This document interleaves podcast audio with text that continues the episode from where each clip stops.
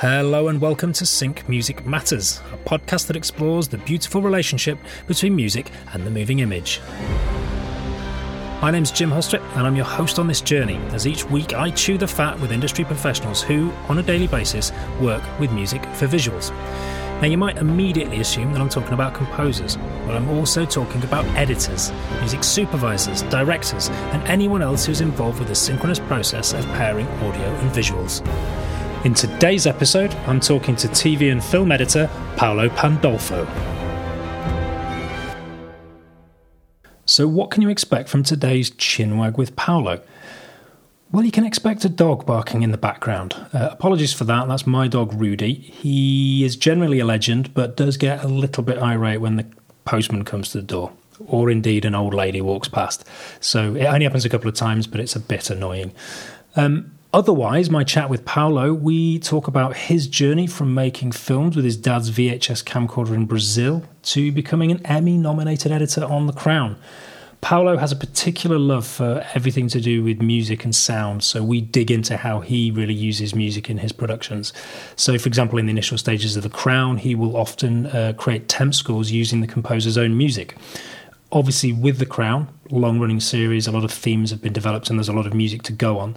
Um, but seemingly this is also common practice in new series as well whereby the composer will provide music ahead of time so that the editor can temp it with their music rather than someone else's um, conversely, there's a show that Paulo worked on called Apple Tree Yard, where he had a bit more creative uh, freedom because the composer gave him the stems and allowed him to sort of get a bit more creative with, with the music in that sense. So we dig into that. We talk about the importance and power of creative compatibility in a working relationship. We talk about the difference between cutting long form narrative versus cutting movie trailers, both things which Paulo has experience with, and I was interested to sort of know the nuances of that. We also discussed the pressure of working with someone looking over your shoulder. Uh, something that I can relate to from my time working producing artists. Sitting with somebody by your side was always a bit of a disconcerting prospect. We talk about Jurassic Park and Psycho, both movies which were seminal in Paulo's creative development. Um, and we also talk about Hollywood greats such as Gerard Butler, Steven Seagal, and Jean Claude Van Damme. As ever, all the music that we discuss in the show is linked to in the show notes.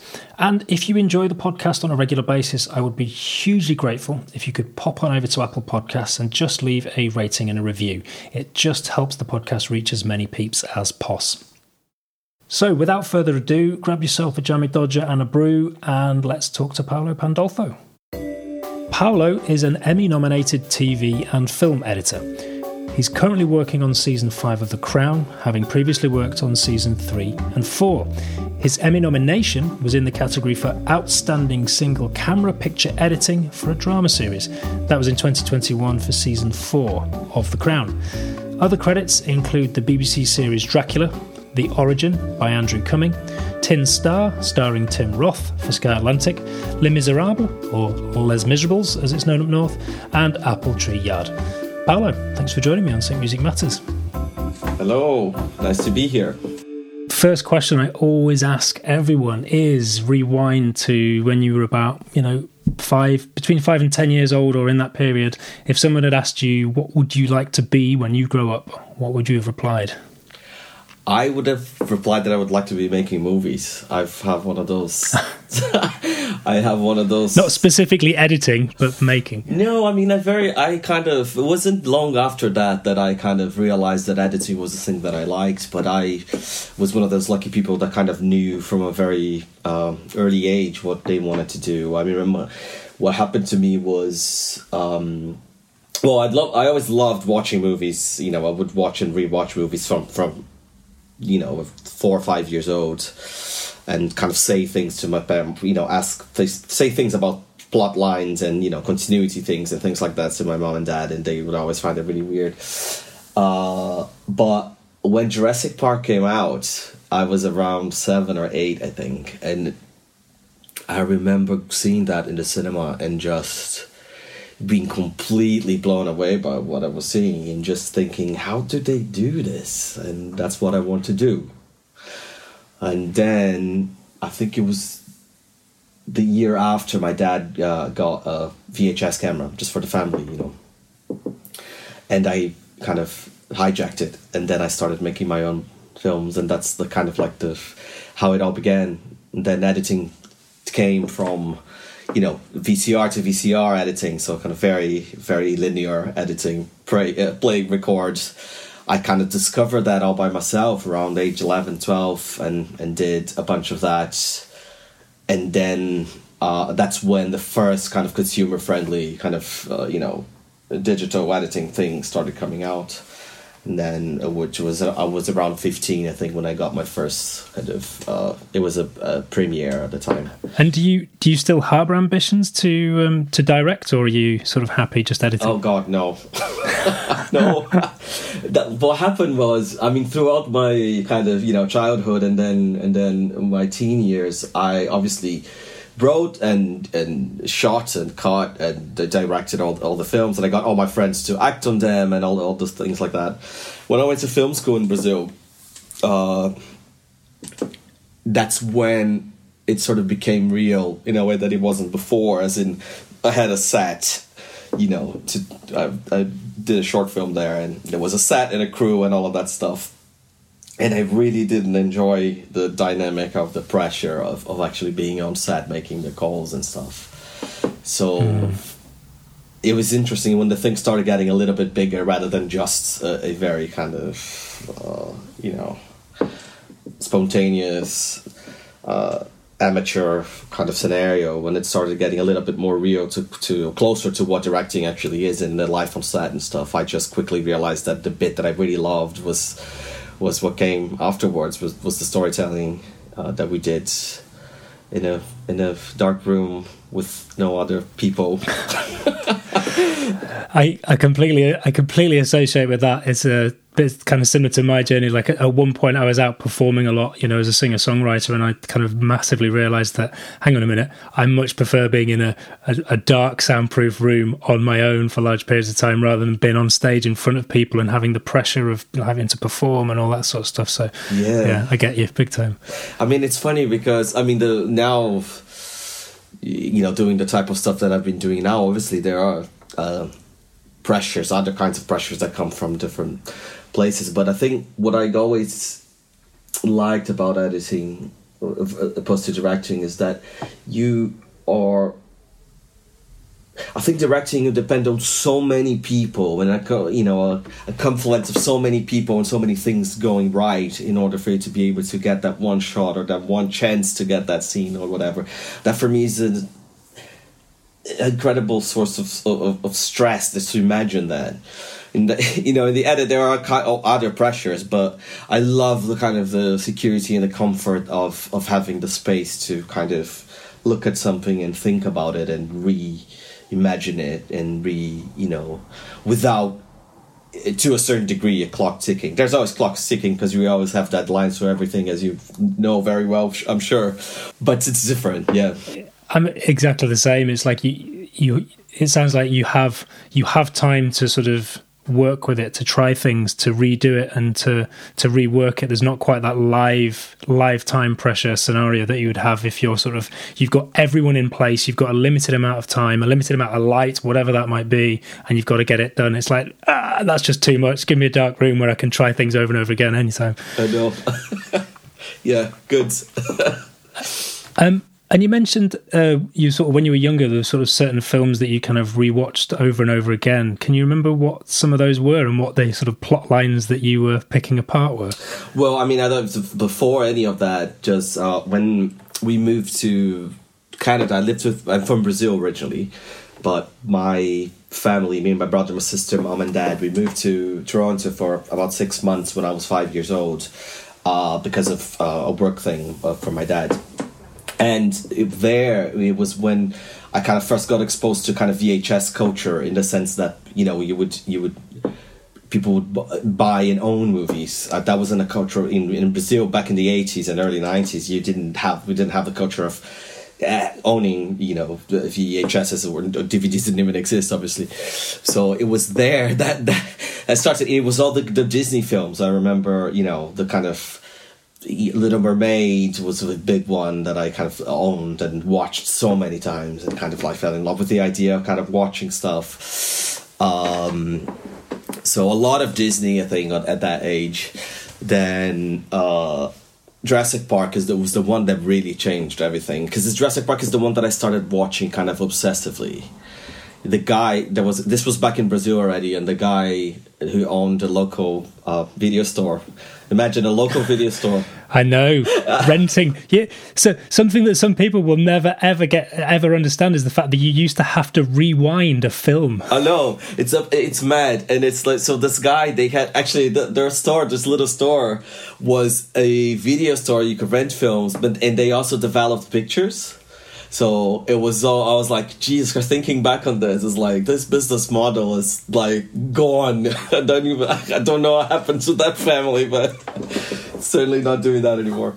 Anyway, so that uh, I rented Jurassic Park so many times that the guy said to my parents, I think you should buy it for, for him because I think I've rented it something like over thirty times or something like this. I st- I stopped counting how many times I watched it when he was when it reached around forty five, I think, and I was obsessed with that film, completely obsessed, and that's when I started talking about the about the you know oh look the door of the door of the car is open in that shot and it's not on that one. So questioning the kind of the logic of things like this, but also completely not letting any of it destroy the you know uh, the kind of how much I love the artifice of it, the magic of it. Yeah, and it's a film that I, I, I still watch at least once or twice a year. Is like my absolute yeah.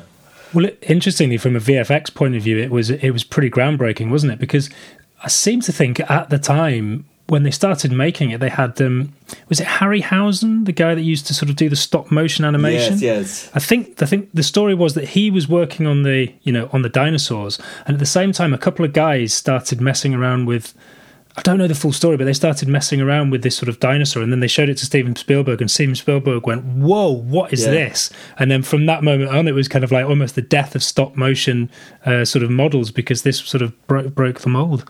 I mean, you see, there's the on the um, on the extras on the Blu-ray and the DVD and stuff. There's a bunch of documentaries about that because they actually ended up doing a bunch of the sequences. They did stop motion sequences for a bunch of stuff, not the finished version, but like they planned it all. So you know the the um, uh, Velociraptor attack in the kitchen that you ha- that exists in animation form. I don't know if you've ever seen it. That they did pre- like, and it's almost shot by shot what ended up in the film, but in kind of like very rudimentary stop anima- stop motion animation. Yeah. It's fantastic. It's really really great. Amazing. Yeah, it's really fun. Yeah. Groundbreaking VFX. Um, you mentioned sort of from Brazil. Um, what was the reaction from your parents when you sort of said you wanted to go to film school? Were they supportive of it, or was there sort of a moment of like, "What film school? Surely not."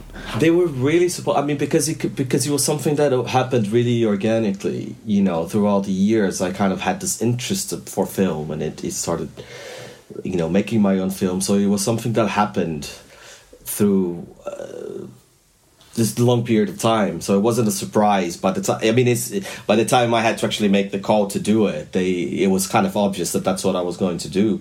But in terms of, they always kind of were so supportive from the beginning, and thankfully, you know, we were come from a family that had the means to to support the passion, and you know. So help me buy a camera and help me buy editing equipment and, and things like this. And my mom is a, uh, was an arts teacher, so had a creative kind of um, inclination anyway. And my dad, even though he was in the kind of the business world, he's incredibly creative himself and always really believed in it. They were a dream as as far as you know having people that support and believe in you know what you want to do. Really, I'm, I'm very grateful. So you finished film school. What what was the sort of path then from finishing film school to kind of where you are now? So I did a, a kind of short course in Brazil, which was two years, uh, rather than going to one of the bigger, to the more uh, prestigious kind of universities. You have a couple there, which are normally four years. Uh, but instead, what I did was do two years on this kind of, being honest, not very good course, but because I had so much experience of of having done so much of my stuff, I think I make the most out of it. And then with the rest of the money and the time that I had, I went to New York and I uh, went to um, the New York Film Academy and did a couple of courses there. So that was pretty cool. So I was 20 when I did that, and I, I did uh, one course that, that was filmmaking. So in general, you kind of rotated between directing, shooting, editing, uh, doing a bunch of stuff, writing your own stuff, sh- shooting on film, which was very cool. And then I did editing uh, after that. Uh, so that was amazing. It was a great experience. I then go went back to Brazil and find my way into post production uh, through, funnily enough, someone who my mom had been the teacher of when she was an art teacher, and this uh, person who came to became my boss and one of my closest friends now. It's called Ale Casolari. She was a post production supervisor and had just done a City of God at that time and had done a, you know really big Brazilian stuff was and she I started working as her assistant and then uh, stayed with her for about four or five years and I wasn't cutting then, but I learned everything I could about post production because I was always in the mixes and the grading and you know in and out of edit rooms, and just learned so much, you know, and working on really big stuff, you know, working with with all this, you know, Fernando Meirelles and all this kind of really big guys, um, through her because of her. So, but after four or five years of doing that, which is ostensibly a kind of a producing job, it's a desk job essentially. Really, it's more organizing everything. I said, look, I've learned so much, but I need to get involved creatively with stuff, and then that's when I started looking up uh, MAs that did editing, and I looked all around, and then I found the NFTS course, uh, which is how I ended up in in the UK. Uh, but just thinking I would come and do a couple of years of the masters in editing because I thought the the program was the best for editing is by far the best in the world, really that I could find at least, and and then came to the NFTS, and then from the NFTS started working, and then cut to this eleven years later. Here I am. I've something I've always thought about the the National Film and Television School is that it's a great place to, to kind of tap into a, a really good network. Um, and then presumably sort of that a lot of that network is based here in the UK so it kind of makes sense to and there's obviously a lot of sort of production goes on here as well so. Definitely definitely. For me you know my my well, so you mentioned Andrew Cumming who uh, I just cut the the film the, the origin with he directed this lovely film called The Origin and he's someone who we who I met in film school and I I did his short films there and we stayed in touch all these years and and it's kind of magical now to, to be cutting his feature, you know. But even when I got my first kind of big break on, on TV all those years back, that was because of Lewis Arnold, who was another director who I worked with in film school, and he very quickly out the back of, of graduating got signed by an agent, and then very quickly got Misfits, uh, the last season of Misfits at the time and then put me up for it. I didn't get it because I think the producers were terrified of too. You know, it's it was his first TV thing and it would have been mine as well.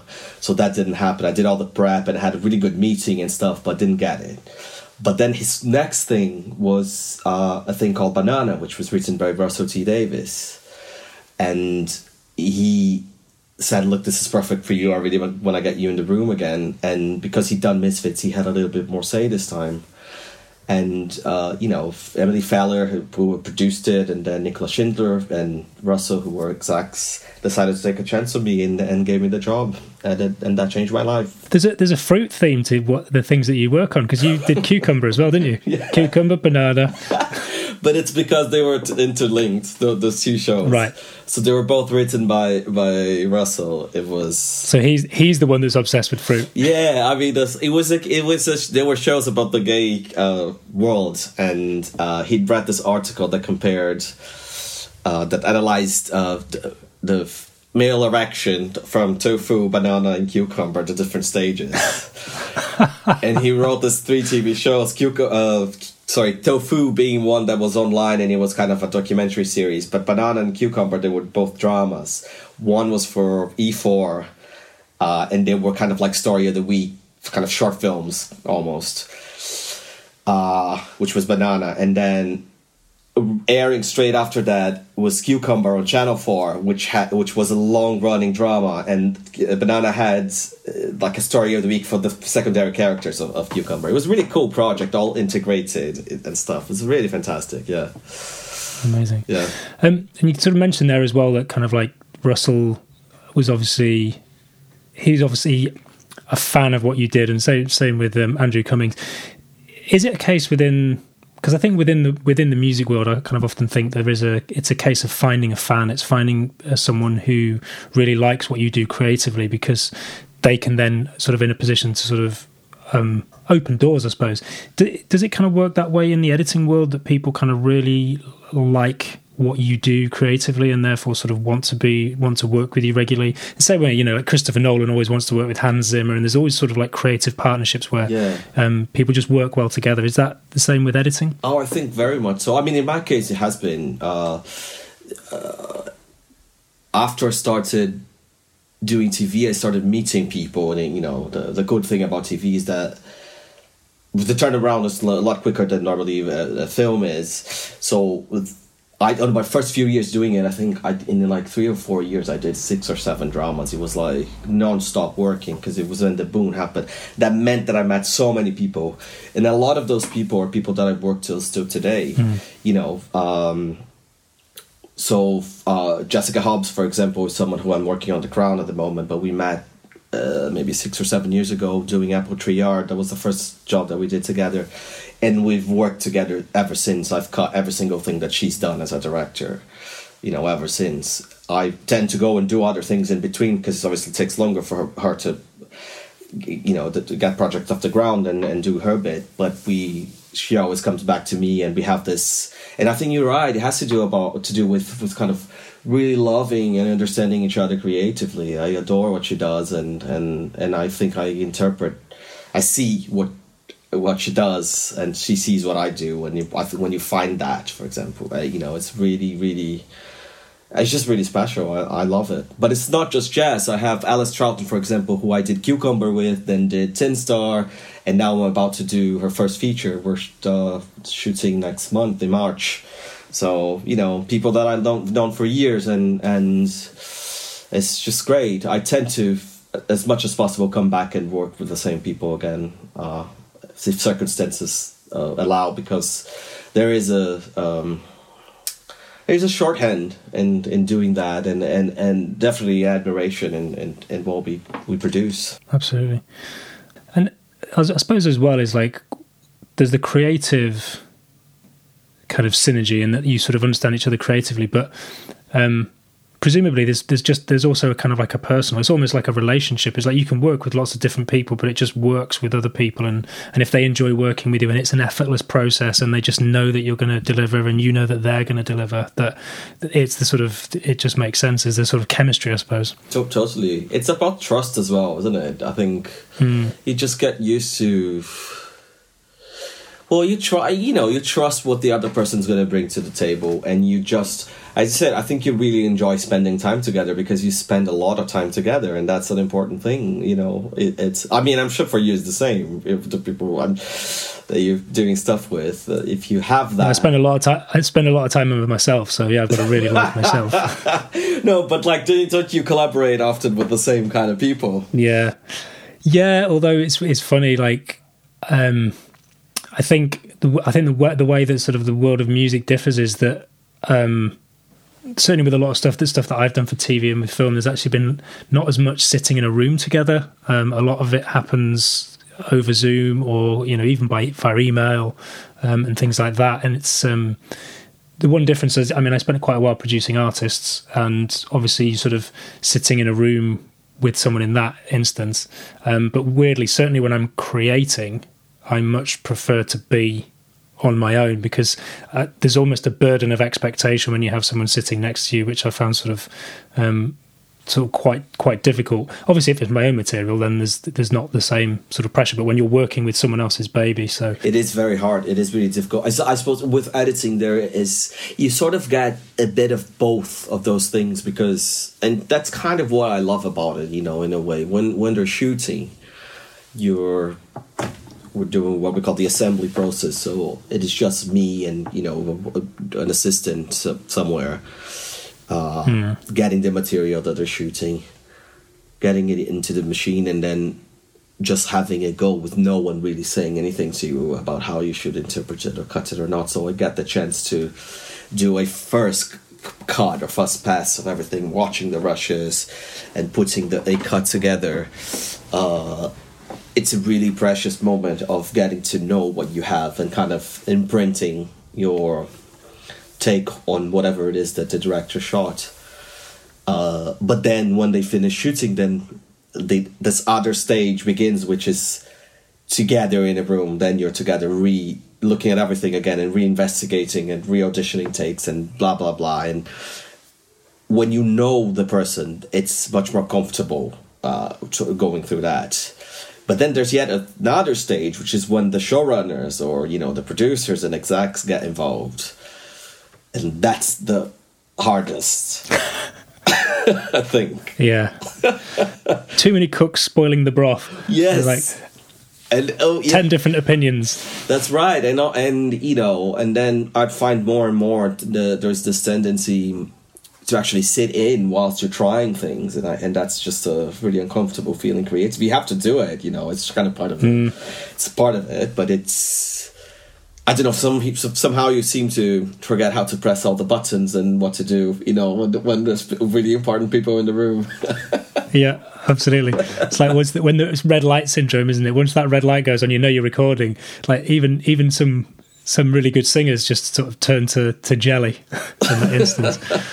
And I remember once, like, so back in the day when I was doing the singer songwriter thing, you know, playing the same songs over and over again. I could get up on stage and play them, but there was one time we went into a radio studio, and essentially we are in a room. There was no one else there. There was a producer on the other side of some glass, but just knowing that when they pressed go that it was actually being broadcast on live radio just changed everything and it's like oh god how many mistakes am i going to make here oh my god yeah it is nerve-wracking it is it really is i remember i had a uh, viewing it was a first screening of a, of a, the first episode of a new show. Uh, I won't name names, but no, I, I was with me and the director there, and we'd worked on it for weeks at that stage. And I pressed play, and the exec producer, about 40 seconds in, said, Can you stop it? And we stopped and said, I can't hear the dialogue. I can't hear the dialogue. Can you just uh, make the dialogue louder or the music, uh, you know, lower, uh, quieter. And I was like, thank God I'm very organized because on my timeline, actually, I managed to do that with a few clicks because it was everything labeled and kind of organized. But it's a type of thing that you get in an absolute panic because everything is mixed. You know, I'm not. You know, it's not as simple as.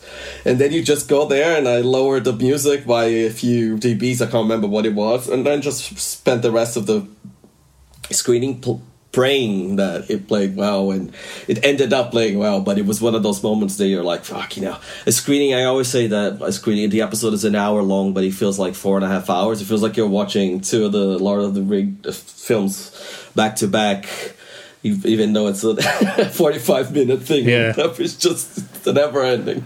Well I suppose from your point of view as well, what was great in that instance is that whoever was listening had a problem with the audio. It's like it's like okay, cool, that's not my department. That's that you know, as long as you're happy with the visuals, great. Yeah, audio's rubbish. Yeah, sack sack the dubbing mixer.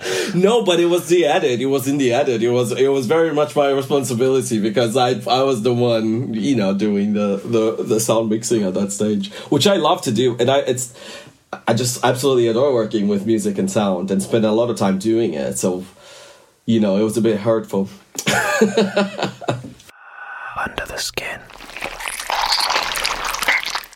On the sort of projects that you're sort of working on at the moment, what kind of split is there in terms of sort of composed music versus, um, say, production music, where you're kind of actively making choices about what music gets used?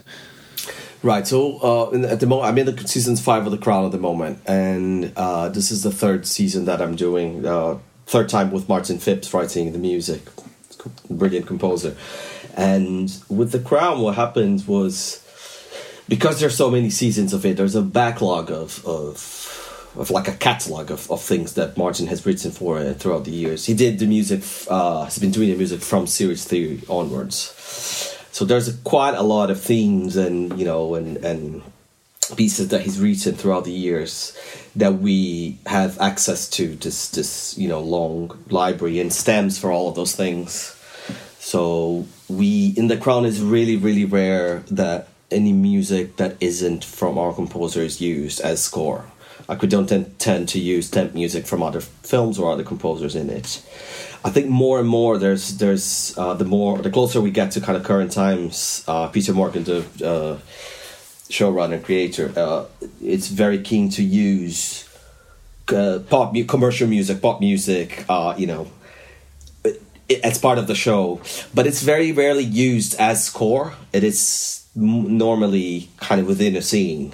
Uh, you you start getting the influences, but that was huge part of. I don't know if you watched it, but last season, you know, obviously in the eighties and Diana coming in, music was a huge part of of of kind of making that transition and and creating really interesting moments. I think you know just uh, of. 80 hits playing in Buckingham Palace and things like this. Um, but a lot of it, a lot with Martin, there's a lot of a lot of material that you can pull from when you're cutting, and at the same time, he's constantly writing new things for for for the new season.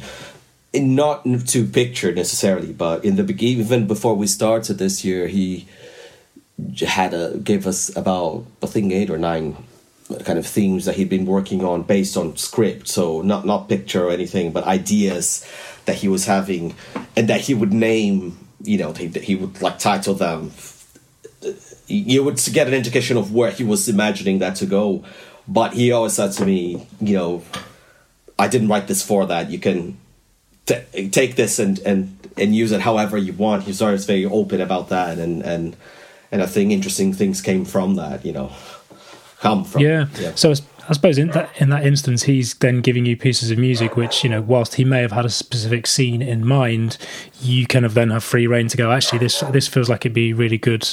Um, in a different place, and you get to kind of experiment and play around with that. Yeah, I mean, he's super open to that, and and you know, sometimes it doesn't work, but other times it works, or sometimes it's kind of a hybrid. It leads to an idea of uh, that actually doesn't quite fit here, but that's thematically uh, instrumentation has to you know matches up with that other scene of this uh, you know and it's it's very it's a really organic process i think uh with with him. Martin is really great and you know in in in allowing uh space and creative input from from the editors who want to have you know uh so it's yeah. And what about like the origin then? So when you're sort of doing a a, a feature um, in that instance, are you putting in temp tracks uh, initially, or well? Or not? So that was yeah. On the origin was a little bit more of a mix. So Adam Janota uh, Valsky, I think it's called his surname. I always sorry Adam, I, I always butcher your surname, but he's, he's an incredible composer as well. He did the music for Saint Maud, uh, who was also actually. Uh, produced by Oliver Kassman, who did our produced our film as well, The Origin. So Adam gave us a bunch of themes as well that he'd worked on, and he he gave me a bin full of things, not not just with actual uh, full cues, but with drones and sounds and things that he'd been creating. Um, so I had all of that to kind of play with and use most of it from there. There was only a couple of moments in the film that I did, we, me and Andrew, the director, th- felt like we didn't quite have it yet in the material that he'd done for it. We didn't have the the kind of the what we needed, all the range of colors that we needed to for specific sequences. And in that case, we ended up going back to to to temp score for cer- certain bits, and then. Yeah. But he wrote he wrote brilliant stuff to the the didn't mimic what was in there at all, but just kind of had the same the same feeling. And I mean, the music is so cool. The music in the film is really cool. So the things that I'm more excited about, yeah. well, that that's that's great that um, that both sort of like the editor and director can um, listen to something which is a completely new take on the temp track, but the feeling is right. And because it's obviously the old the old sort of saying goes that people become so directors become so married to the uh, to the temp music that anything that isn't kind of almost exactly the same as the temp music isn't. It's hard. Isn't right, it's really hard, and you know, there are moments that are hard, and I'm sure there are moments that there are certain cues that took longer for to get there because of that. But Andrew was very in the beginning. Andrew was very even before we started cutting it or filming it. He said, "Oh, I'm very keen to." Not that music is used because because of that. He said, "I don't want to fall in love with anything and not achieve it." You know, yeah and I said, okay, that's fine. But in the beginning, I found that quite sort of crippling as well. And I had to have a conversation with him and say, look, man, like, uh, I'm.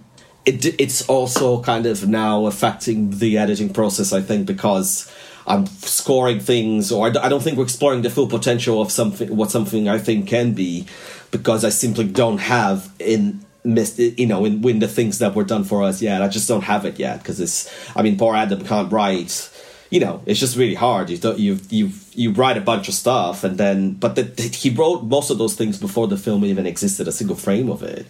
So he didn't even we didn't even know what the world of the film was, and it's and the, our film is a film uh, set uh, forty three thousand years ago. So, huh. so he had a challenge in itself, which was to try and find things that were interesting but that didn't sound like instruments because obviously there wouldn't be instruments and you know uh, things of the time let's say but obviously. So it, not exactly that but you won't hear a piano in, the, in a film or you know or, or a recognizable string or something like this and that was really difficult to for to so I imagine a really fun challenge to. I mean, you should talk to him about that. That'd be that's a, it's a great process because yeah. it's just a lot of flutes and you know really weird, distorted sounds and voices and stuff. It's it's quite interesting. Yeah, very cool. And you mentioned a minute ago about how actually not not being able to put in a temp track or not being able to sort of put in music was actually you was actually problematic for you. What was what was the problem and what was yeah what was how was it holding you back? Was it in terms of sort of like in providing emotion or, or, or rhythm or what was it that was?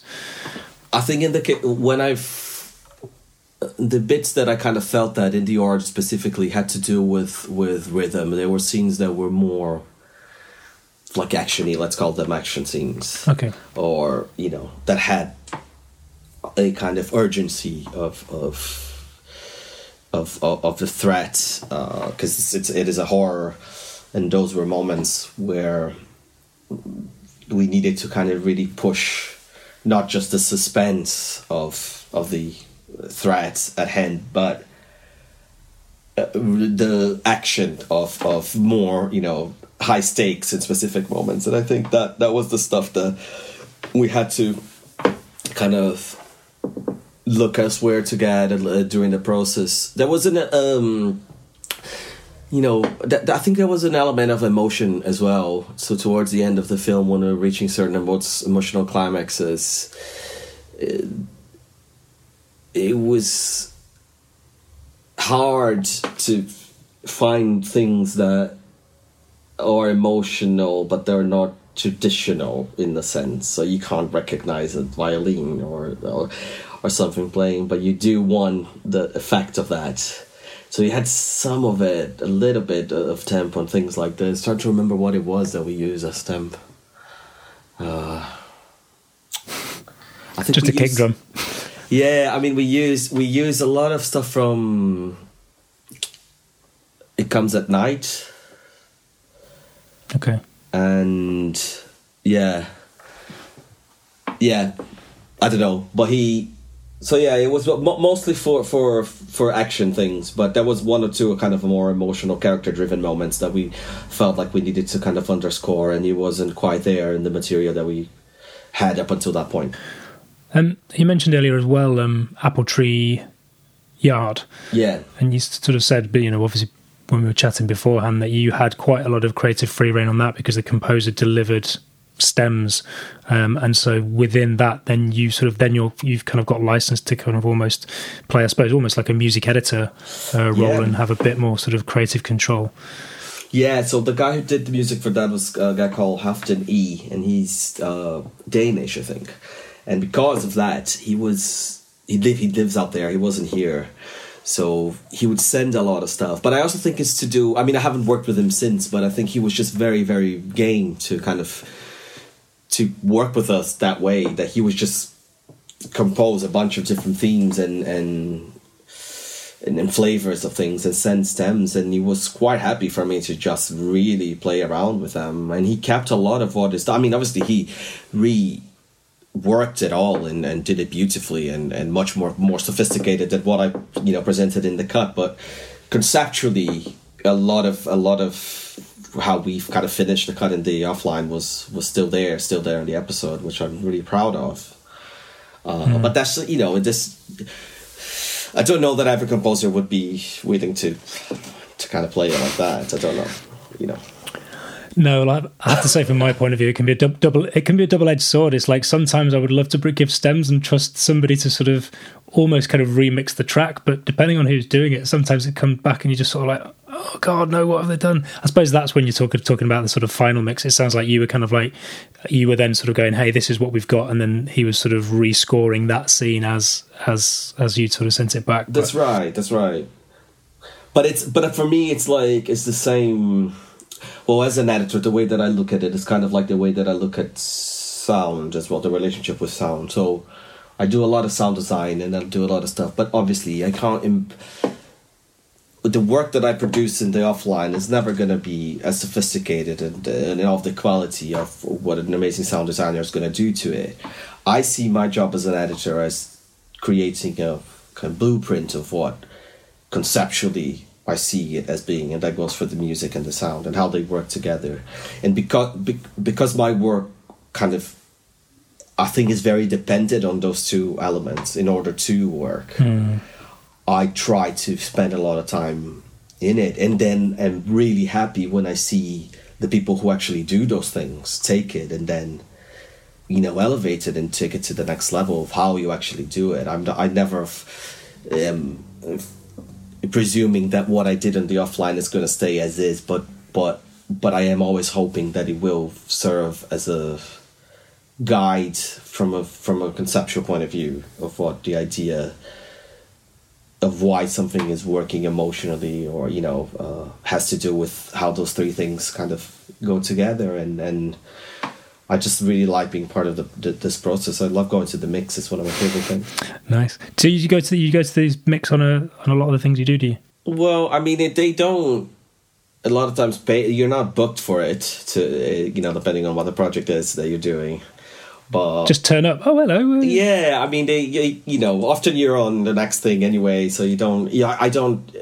I I don't usually have time to sit four or five days in the mix with, with something, but what I try to do is kind of show up in the beginning, in the middle, and then just certainly go for a kind of a review screening and give my, my opinions and notes and stuff. Uh, but what mm. I mm-hmm. do do is is uh, be part of the spotting sessions, both for music and sound, and kind of talk very specifically and in detail about what the choices are that we made and why we made them. You know.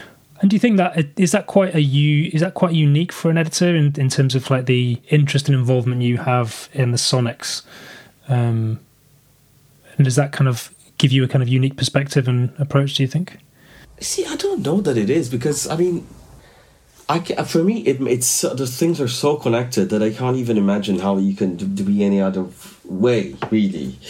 But I I, I, I definitely know editors that kind of that I can see spend less time working on on on music for perfecting a music and stuff and that's just the you know the way that they work but i think i would be pressed to find an editor that is not really fascinated or that doesn't recognize the importance of those three elements working together and it's not kind of tuned into it. I don't think i think every editor is.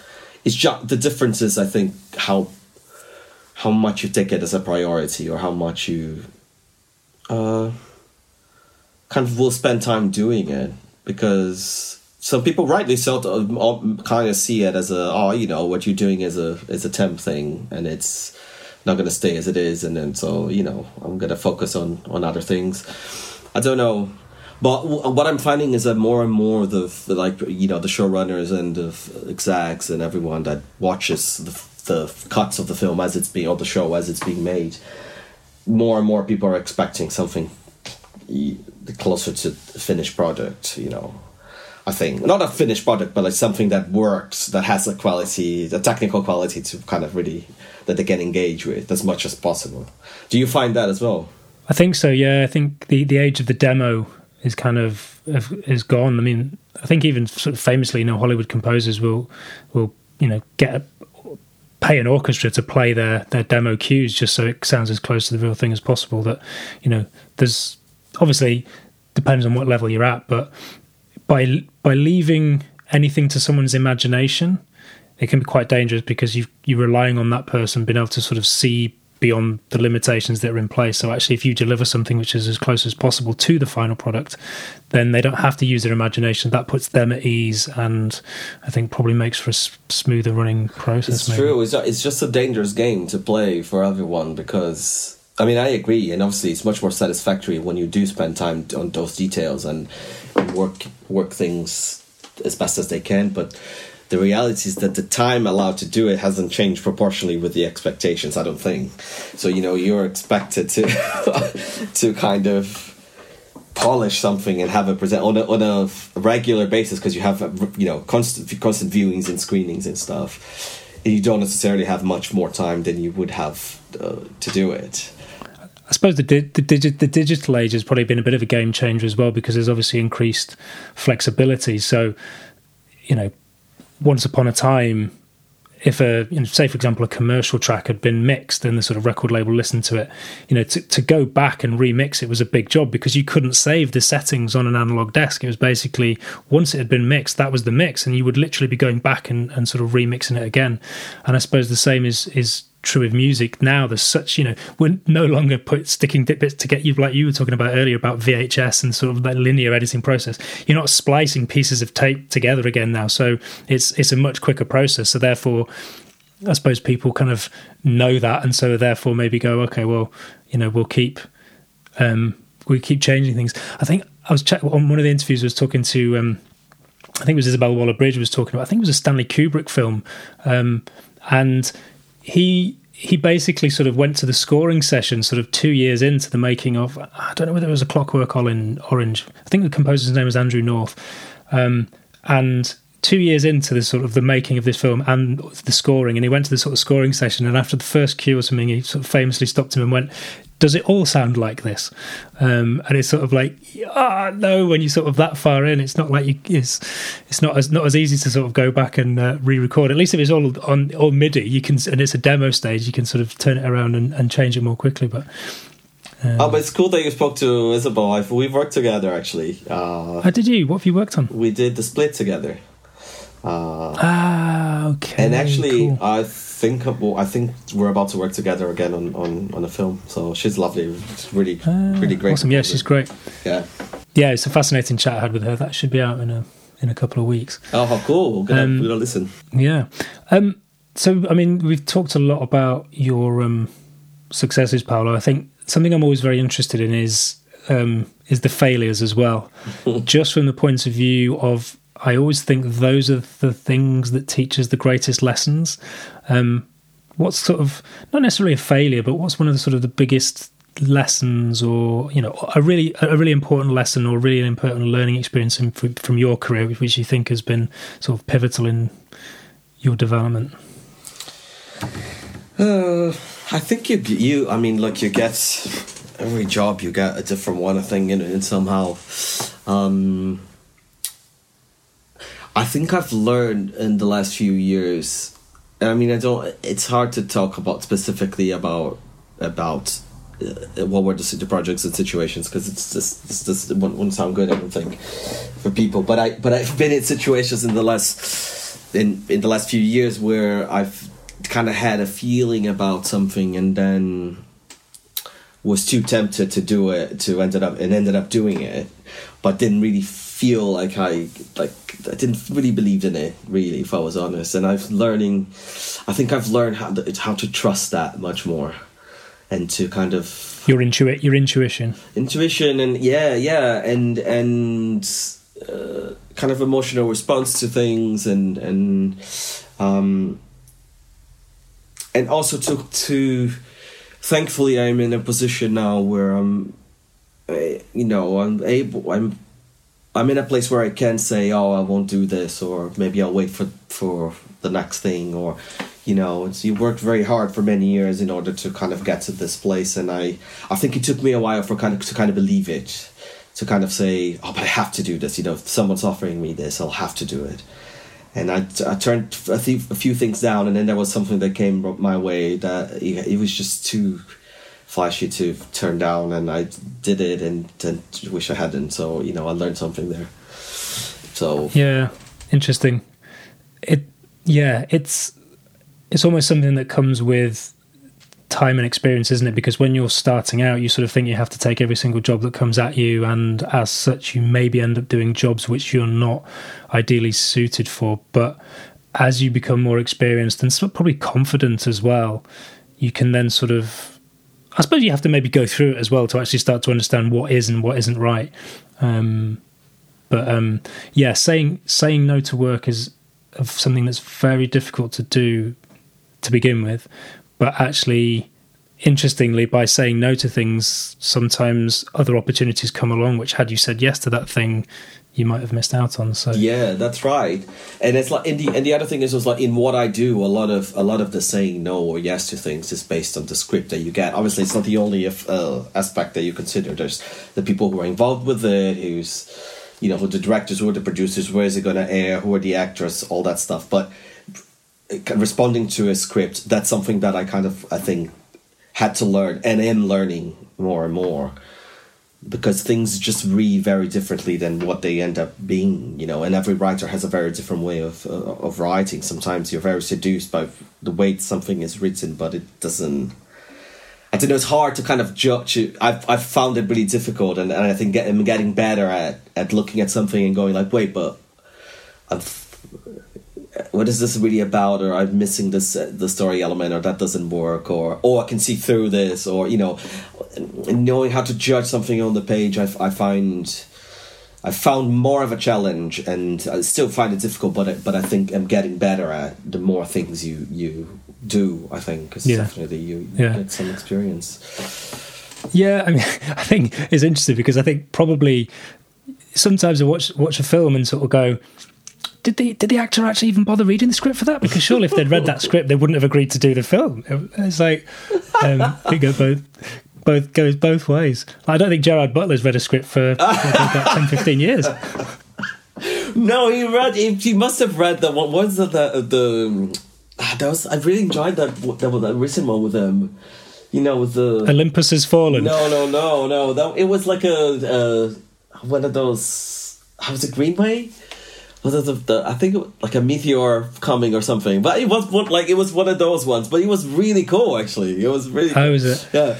Yeah, I mean, there's certain actors where, where I've just sort of got to a point where I sort of vowed I will never ever watch another film that they're in, just because, just because they they've just stopped reading scripts and they just stopped doing decent films. Like, um, I don't know whether I should whether I should uh, sort of name name. Although to be honest, I said that about Jason Statham, but I did end up watching to be fair, I was I just had COVID and I was in bed and I didn't have anything else to do, so I watched Man uh, Wrath of Man or something, which is a new right, film he's Guy Ritchie one, on right? Amazon Prime. Uh, it's basically he's a. I won't go into the synopsis. It's it's basically he has to shoot and kill lots of people, right? Um, and I actually quite enjoyed it. Um, but I had had vow. I, hey, I vow every time, every single Mission Impossible. I've watched Mission Impossible. I love espionage films. It's like my favorite sort of kind of genre of film. Every Mission Impossible film, I get to it and go, God, I'm never watching another Mission Impossible film again. I'm glad I did though because I've watched all of them and actually it was worth it for Mission Impossible Fallout, which I thought was amazing. So good, so good. I love that one as well. Yeah. um, so there's and there's another one coming out now. So um, they've set the bar pretty high. So there's a lot to measure up to. But it's funny how Mission Mission Impossible Fallout has made me forget about the other. What is it, five or six? Which I thought were five. Bad, Fallout was the sixth one, I think. Yeah. So yeah. Was it six? Yeah. So there's the five five turkeys before that, and then uh, worth it for Fallout Six, uh, Mission Impossible Six. That is good. You know, look, I I've, i really believe in watching uh, uh, all sorts of things and knowing what you're watching. Like that's the thing. Like like I've been accused of liking everything in the past. You know, by people, some people, usually film people. but I don't take it as I take it as a compliment. Have you become more discerning? Do you think? I mean, what does discerning mean? I think well, because so, when you said like you've been accused of liking everything, I think I was the same. Like I used to just watch anything and like most things, whereas I, find increasingly well. So I increase, I'm increasingly harder to please. So my my my reckoning is that I'm becoming more discerning rather than just becoming a sort of like a, a grumpy old bastard. I agree. I, and, I uh, agree with you. I think that's a really fair, a good assessment, and I that, that I subscribe to as well. I definitely, but I still, but I, but I still enjoy watching things and like and also sorts of things, and often will enjoy. You know, like I'll go. I've, I, well, recently I watched uh, uh, the Power of the Dog on, on Netflix, the Jane Campion thing, which I absolutely adored. And then I think it was the day after I went to see Spider Man uh, No Way Home and loved it as well. And you know, and that's fine. Like you know, you just have to know what, what you what you're getting yourself into. You don't have to like everything, but you have to know how how to watch things. I do believe that. Yeah, manage your expectations. Yeah you can't go in expecting you can't go into a Gerard Butler film expecting you you're the same that you will. expecting anything good. Okay, yeah, the period, yeah. Sorry, I'm, I'm turning this into a Gerard Butler bashing uh, oh my podcast. god. Getting a taste. I suppose, I mean, we're on the subject of sort of TV and film, so uh, this is a good point. You mentioned earlier um, City of God, which I'm glad you did because um, that is probably one of my favorite films of all time. It's definitely up there in my top three films of all time. It, it, it blew me away when I saw it, and the way that it, the story, the way it's put together, the timeline, but also the acting and the fact that they went into the favela and they just got ordinary sort of people and got them to to act. It gave it kind of a gritty rawness, which I think I'd never really seen in in film before.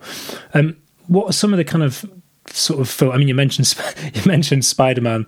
Um, it's obviously there's there's obviously a fanboy kind of side in terms of you like the Marvel. You know, I'm very much the same. I kind of love the kind of those big action extravaganzas, but then at the same time, the sort of smaller, maybe more art house. But what are there certain sort of films that you mentioned? Jurassic Park as well has obviously had a huge impact on you. Are there some others that you can mention? Yeah, I mean, well, the City of God was one that was uh, also really influential for me because you know, being Brazilian as well, when I saw, I can't remember how old I was when that came out, but I was so impressed by the quality of, of it when it came out in terms of everything, in terms of the acting, but in, just in terms of how it looked and sounded. And so it felt sophisticated, like uh, some other Brazilian films uh, of the time just weren't.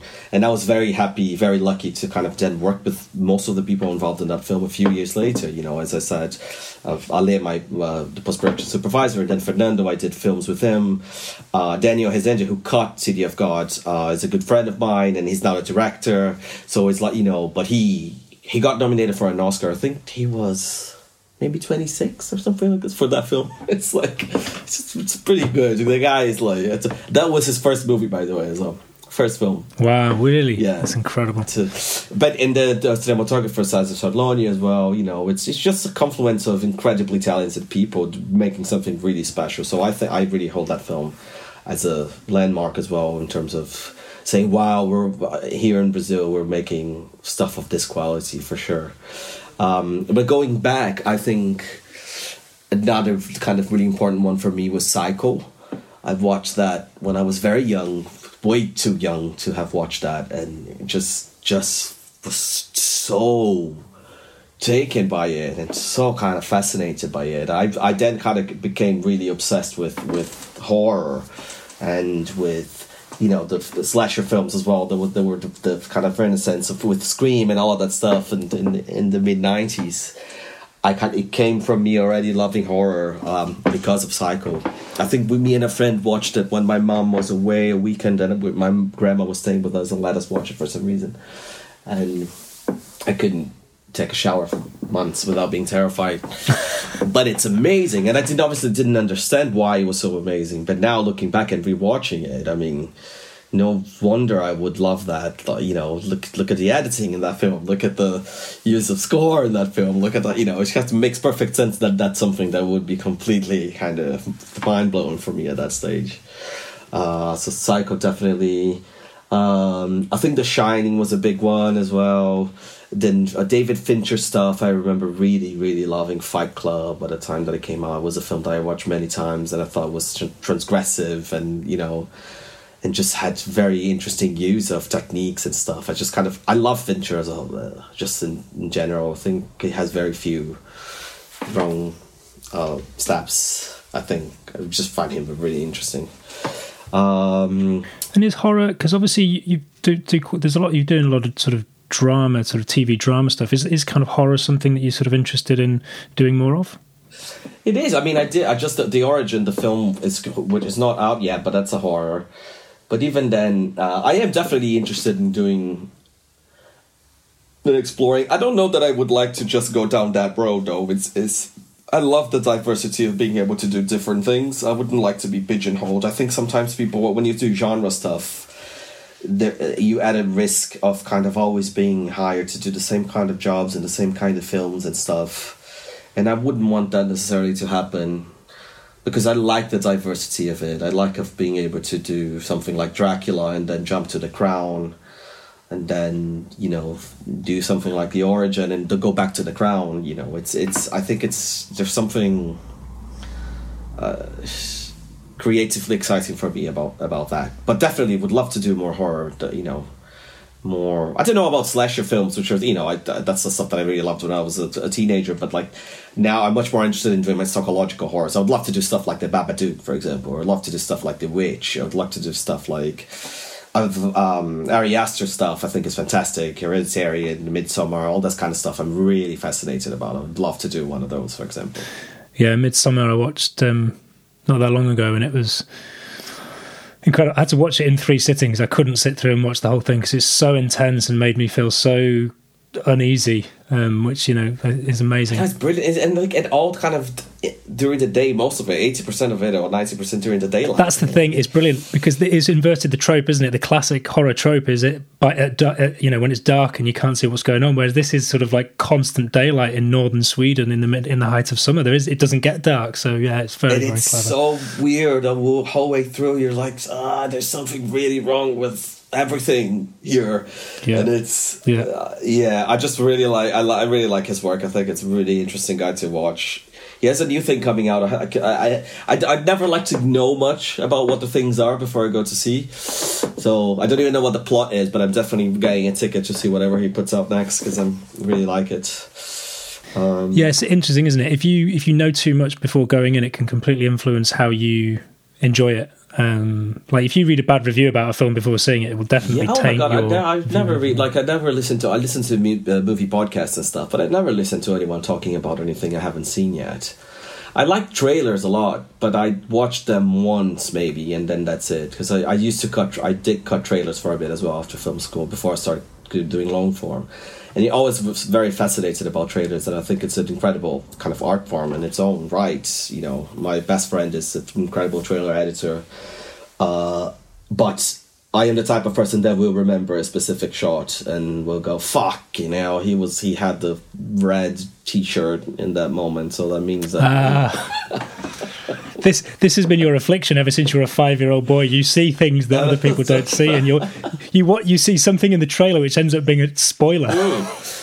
I know, but and the thing is, like, because I did my when I was at the NFTS, I did my dissertation on trailers, and I talked to a lot of trailer uh, makers, but I also talk to producers and you know movie producers and stuff, people who hire them to make the trailers. And was just kind of always uh, like one of my concerns was always this: oh, how much do you reveal? Are you very worried about that and stuff? And the reality, unless you're talking about Star Wars or something like this, that they obviously are meticulous to the frame or any of the Marvel stuff, you know, everyone's going to analyze everything. They don't really care for the average film. It's like whatever is going to sell the film best, they're going to do it. And it doesn't matter if it's spoilery. That's the reality. Because what they found is that most people don't really care about that. Most people don't remember it. Well, pub the public, you know, most people will watch something and go, "Fuck, that's amazing! I go, I want to go see that." Uh, yeah. So. I do. I care about that, but I'm I'm probably quite old school. I do too, but it's like you know, we're, we're, we're film people. We're kind of like you know, it's it's. I'm talking about people who just have cinema as entertainment, and that's it. Like you know. Uh, obviously cutting long form versus cutting trailer what what sort of fundamental because i a lot of what i do at the moment is um, trailer music so i'm quite interested in you know the, how the approach for, is different for you as the editor when you're uh, long form versus sort of short form trailer? I mean, really kind of implicitly different, just just based on the the well the principles of it when you're doing a, a long form something like that my process my creative process as i was talking about the assembly and stuff is to go scene by scene and to uh, the way that you engage with when you're trying to assemble a scene together put it together you get all the material all the different takes for that one specific scene and for the drama of that scene and the uh, whatever that specific scene needs to work. You put all your attention into that so it's kind of like a really zoomed in version of it. Whereas when you're doing a trailer, you are kind of looking at the macro version of, of what it is, and I think looking at themes and it, and what I thought for me the uh, interesting thing about when I did trailers was being able to kind of reappropriate things that are in the film in a way to kind of in a condensed condensed version that you need to do in order to, to do a trailer. So you might use, you might combine two lines of dialogue that don't, don't come together, or you might uh, use a shot to illustrate something that someone's doing that in the film actually doesn't mean that at all. But you know, and I find that exercise quite interesting. But it's very different from the the actual the mechanics of of. Uh, doing something long form or something that doesn't you know that has more time to breathe. So a, there's a there's a lack of nuance in trailer. Oh God, yeah, I think so, yeah. So, certainly in the music there is. I mean, it basically is the sort of like musical equivalent of beating someone around the head with a bat. Um, getting them so excited that they just sort of have to go and see it immediately. Do you do, do you do it? Do you compose it to picture though, or do you find like do you do trailer music uh, in general, and then people use that as they want? Yeah, right. Yeah, I mean, sometimes there, from time to time, there's custom stuff comes through, um, but generally, it's like yeah, it's it's kind of the sort of production music side of things. It's like just writing tracks, and then, I mean, it it does happen as well that those tracks sometimes get chosen, and then you have to then sort of go in and sort of edit them because they they need a certain section for longer or whatever. But it you know if they loop it round, they're not going to kind of get the the sort of ramp intention they want. But um, so yeah, so that's but it's normally yeah that's the starting point, and then um, but it, interestingly, it, I, th- I, get the impression in the trailer world that increasingly editors are kind of getting very, very creative musically with making trailers in that they are they're basically almost rewriting like you know in the same way that with apple tree yard you were working with stems and sort of putting stuff together. I think increasingly within sort of like trailer agencies that the editors are doing the same that they're almost taking stems from different tracks and then they've got sound design stems and they're almost sort of building it as almost a unique piece of music um, themselves. And then it may be that sort of like a, a music producer or composer comes in to sort of help tie it together but it just feels like editors are sort of getting really creative with that. And, um, yeah i mean certainly the, the people that i worked close with uh, when i i did about a year in a trailer company and and i mean they were all incredibly talented music editors. It was kind of you sort of have to be to be a trailer editor because you do so much of of of that. You shape it a lot of it. I learned loads from from watching their work actually with sound design and with music music editing. A lot of I learned loads and loads and loads from from those guys. Definitely. Yeah. Yeah. Amazing. Um, so we talked a bit about the sort of visual side of things, but what about music? What can you sort of trace certain? It could be film scores. You, you mentioned earlier um, Bernard Herrmann in sort of Psycho, but um, what about kind of other film composers or even bands and seminal albums in your life that have sort of influenced um, you today?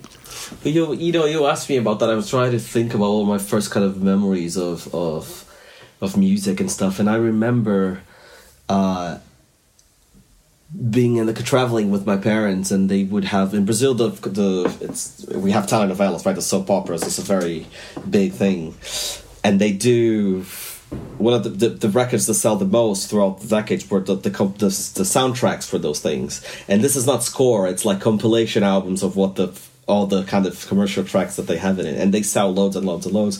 My parents had some of that stuff, so I remember be, having that stuff in the car. So like listening to uh, Frankie Valli for the first time, like in a in a in a you know in one of those compilations, and then on the same one having uh, someone like Caetano Veloso, who's a uh, I don't know if you know him, but it's a really uh, fantastic Brazilian uh, musician. So you know, very kind of mixed in the same kind of soundtrack, getting a lot of uh, mixed things, and I think that kind of echoes through my musical tastes uh, throughout. I, do, I, I don't I never really had obsessions like about being a fanboy of a of a band or of a particular style. I kind of like uh, just went to a phase of liking more kind of indie stuff, indie rock stuff when I was younger. But also love pop music. I don't know. It's like I don't. It's very kind of generalized for me. I think. Yeah. I don't know. So there's no kind of like that you never had a sort of musical epiphany in the same way that you did with film, like with say with Jurassic Park, for example. No. Something that made you go, "Whoa, what is this?"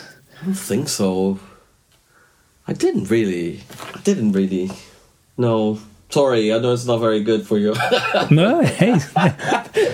but I didn't really. It was. It was. I think the epiphany was is more to do with how I can use music, or how that's that was the epiphany, or like you know how to cut music, or how to make music fit, or how you know. Mm.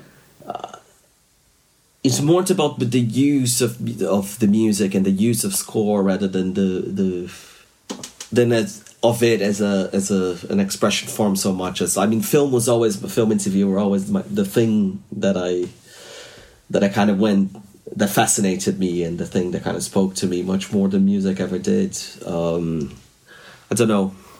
Yeah. Do you listen to music much now? I actually do, less and less. I don't know. It's it's a shame, you know. I, because I think since podcasts became such a thing, it's that my commute it used to be music and it's now like a podcast after podcast, starting cramming it in more and mm. more. Yeah, when I used to live in Brazil, I used to drive a lot as well. Um, and São Paulo is famous for its traffic, so I used to listen to a lot of music in traffic. And but that also went away here because I think you know it's just, it's just my commutes became much more to do with the podcast and sort of listening to news or, or film stuff it's a shame. I've, i often want to reclaim that much more, but it's it's almost like a bit overwhelming the amount of stuff now that you know.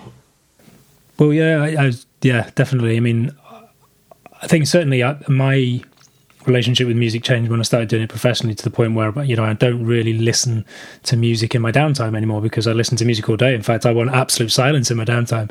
Um, but um, podcasts, yes, um, but I think as well, Like the thing with music is the way we consume music. It's much more we were talking about. I was talking with Mike Holiday, who's a, a, an editor, and we are talking about how you know you'll have a playlist of loads of different songs, but quite often you you don't even know who those songs are by. It's not like you you have an album um, and sort of ten songs by that sort of artist that you go through and you sort of listen to over and over again, and you didn't go and buy it and you didn't look at the cover and sort of it's not sort of got this artwork imprinted in your in your mind. It's just lots and lots of music which you listen to fleetingly, and sometimes you'll go, oh, I like that, but you don't engage with it in the same way. So therefore, it's harder to remember. I draw the uh, similar, similarly with um, I've got a Kindle, and as such, at any given time, if someone says, "What are you reading at the moment?" I can't tell you the name of the book, and I can't tell you who wrote it because yeah. I never see the front cover, so I just don't yeah, know. Isn't that it, you're absolutely right. I, I was just home now for Christmas, and I was looking through my old bedroom, and I found one a case that held maybe 50 or 60 CDs.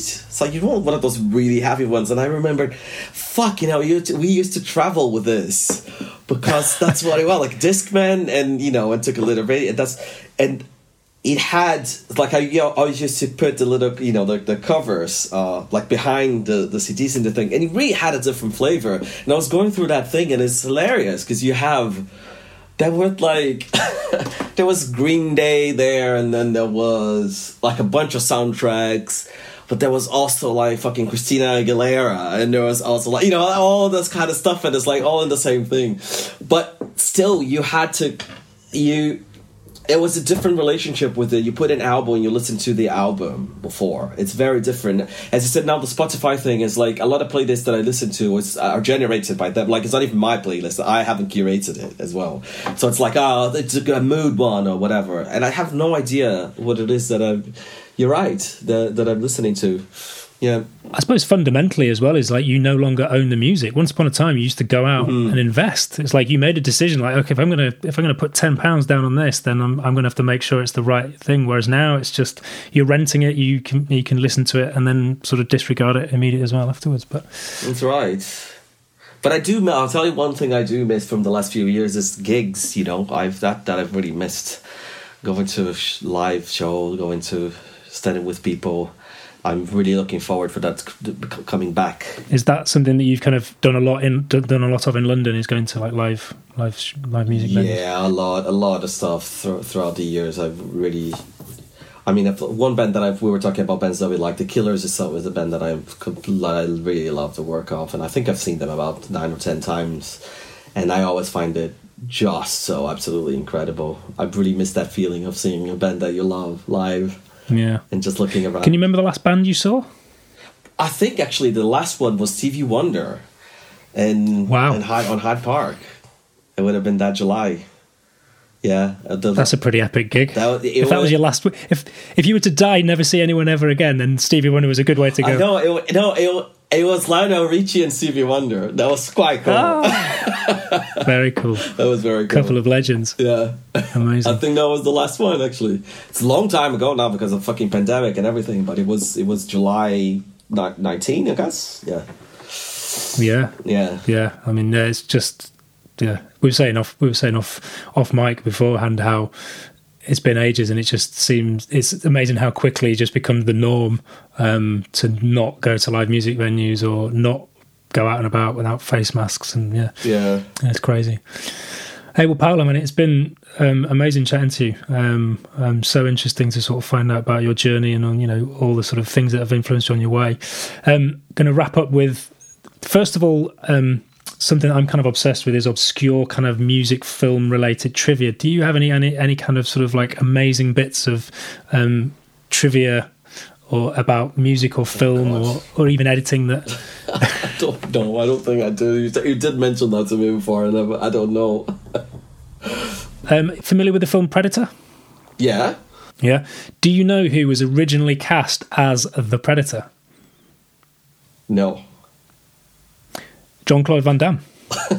really? Yeah. They even started shooting with Jean Jean Claude Van Damme in the in the sort of Predator suit, um, but it quickly became apparent that it wasn't working for. Um, well, for starters, he's not very tall. Yeah, I was gonna say So- it's not very menacing.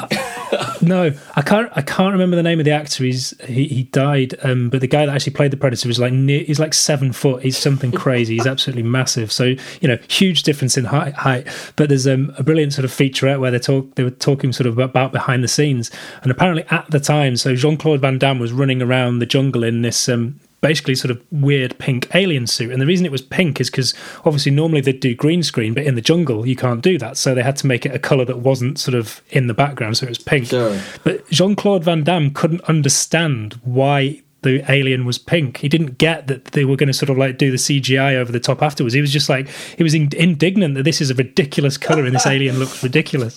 That's Um, very good. But yeah, he never made the final cut. I think they had to reshoot the final third of the film, and obviously there was a lot of the, the Predator in that. And then, um, yeah, with Well, he, he but he ended up doing well for himself. So hey, he's done very well for himself. Yeah. So I fairly regularly, I um, when I stay in London, I stay over at a friend's house and uh, watch. We watch a sort of like a ridiculously bad movie from the eighties, and um, yeah, I mean Jean Claude Van Damme. There's so many to go on. Steven Seagal. Oh, Steven Seagal was a classic. I was growing up. Yeah. Yeah. absolute classic. We watched Under Siege not that long ago. Uh, wow. um, which was wow. I need to. both wonderful and ridiculous in equal measure. Um, but actually, what was surprising about Under Siege is how good Tommy Jones is, Tommy Lee Jones is as the baddie. He he carries that film. He, he's immense in it, um, and either he improvised some of the dialogue or. Um, he just turned that dialogue into sort of absolute gold, but um, yeah, it's, uh, great. it's it's brilliant. Do you know? I remembered something that you were saying. I watched the because of the new Scream film that came out. I've um, started watching the old ones, and I watched a, a, a documentary the other day about uh, behind the scenes of Scream Three.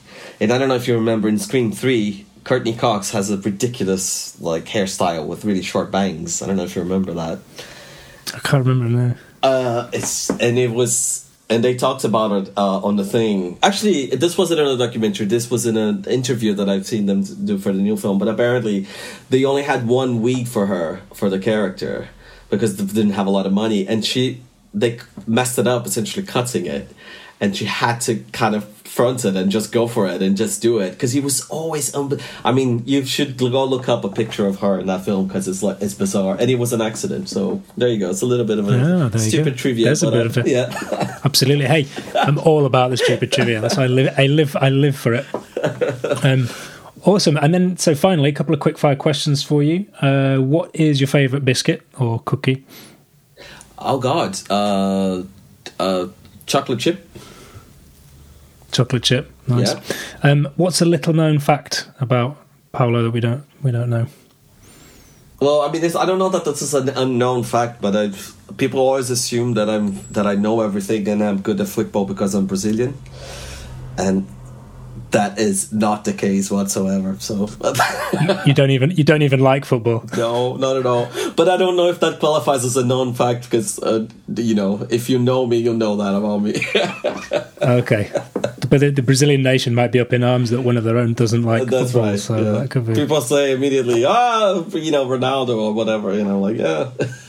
Yeah, Who? Never heard of him. Um, what scares you? Ah, I think being ending up alone, like being an old person. Yeah. alone. Yeah. As as, as uh, someone who lives in a different country, you know, country, my family far away is is I find that really scary. Yeah. No, man, I, I feel you. Um, and then finally, um, what advice, what one piece of advice would you give to your younger self? I probably would will tell my younger self to trust who he was from an earlier age, to just not so not care so much about what people thought about me when I was younger. I think, Yeah. yeah, Yeah, definitely. Just be, be real, be you, be true. yeah. Yeah. That's, a, that's a, that's a really nice, poignant, poignant note on which to leave it. um, Paulo, thanks so much for chatting, man. It's Oh, been, um, That's great, It's been amazing. It's really fun. And um, if people want to find you, where where do they go? Obviously, you'd have to give out your uh, your home address, but you know, online. Where's your what's your digital abode, or Uh, Twitter or Instagram? I I'm on Instagram at uh, Peepandolfo. Uh, At P Pandolpho. yeah, and I'm going to link to it in the show notes. So any music or any sort of films and things that we've talked about and all this, I'm going to link to in the show notes. So Oh, be, cool. uh, ar- available. Uh, Um, anywhere then, else? Uh, if people want to check out my work, it's on on IMDb. Just just search my, my name just to see the things that I've done and well, what I'm up for. I don't have a website at the moment. I've uh, uh, it's after I've started doing long form. It's a bit of a weird uh, thing. You don't. It's just a different kind of. You don't. Didn't feel like I needed that, that platform so much, but I. Yeah, but I. But if people want to follow well, well with the work and see what I'm up to, is is just follow the IMDb. Yeah, sure. Well, there's also there's the um, casarotto.co.uk as Yeah, well. yeah, there's there's um, links to all the stuff you've done. That's right. That's their my, my agents. Yeah. Awesome, mate. Well, hey, good luck with uh, with the rest of the crown, um, and whatever other exciting uh, projects 2022 has in store. And um, Thank I'll you very soon. much, and to you, mate. Cheers. Thank you. Bye bye. Thank you very much for listening. If you've enjoyed this episode, and given that you've listened this far, I feel you might have, then I would be honoured and incredibly grateful if you could take a moment to subscribe, rate, and review on your podcast platform of choice. By subscribing, you'll automatically be notified each time a new episode drops, and by rating the show, you tell the artificial intelligence that will soon be running the world that this podcast is worth listening to. I certainly get a lot of insights and value from these conversations, and I genuinely hope you do too.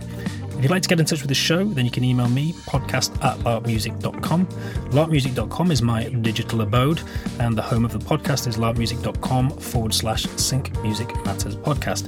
And Sync Music Matters Podcast is hyphenated. Thanks again for listening, and until next time.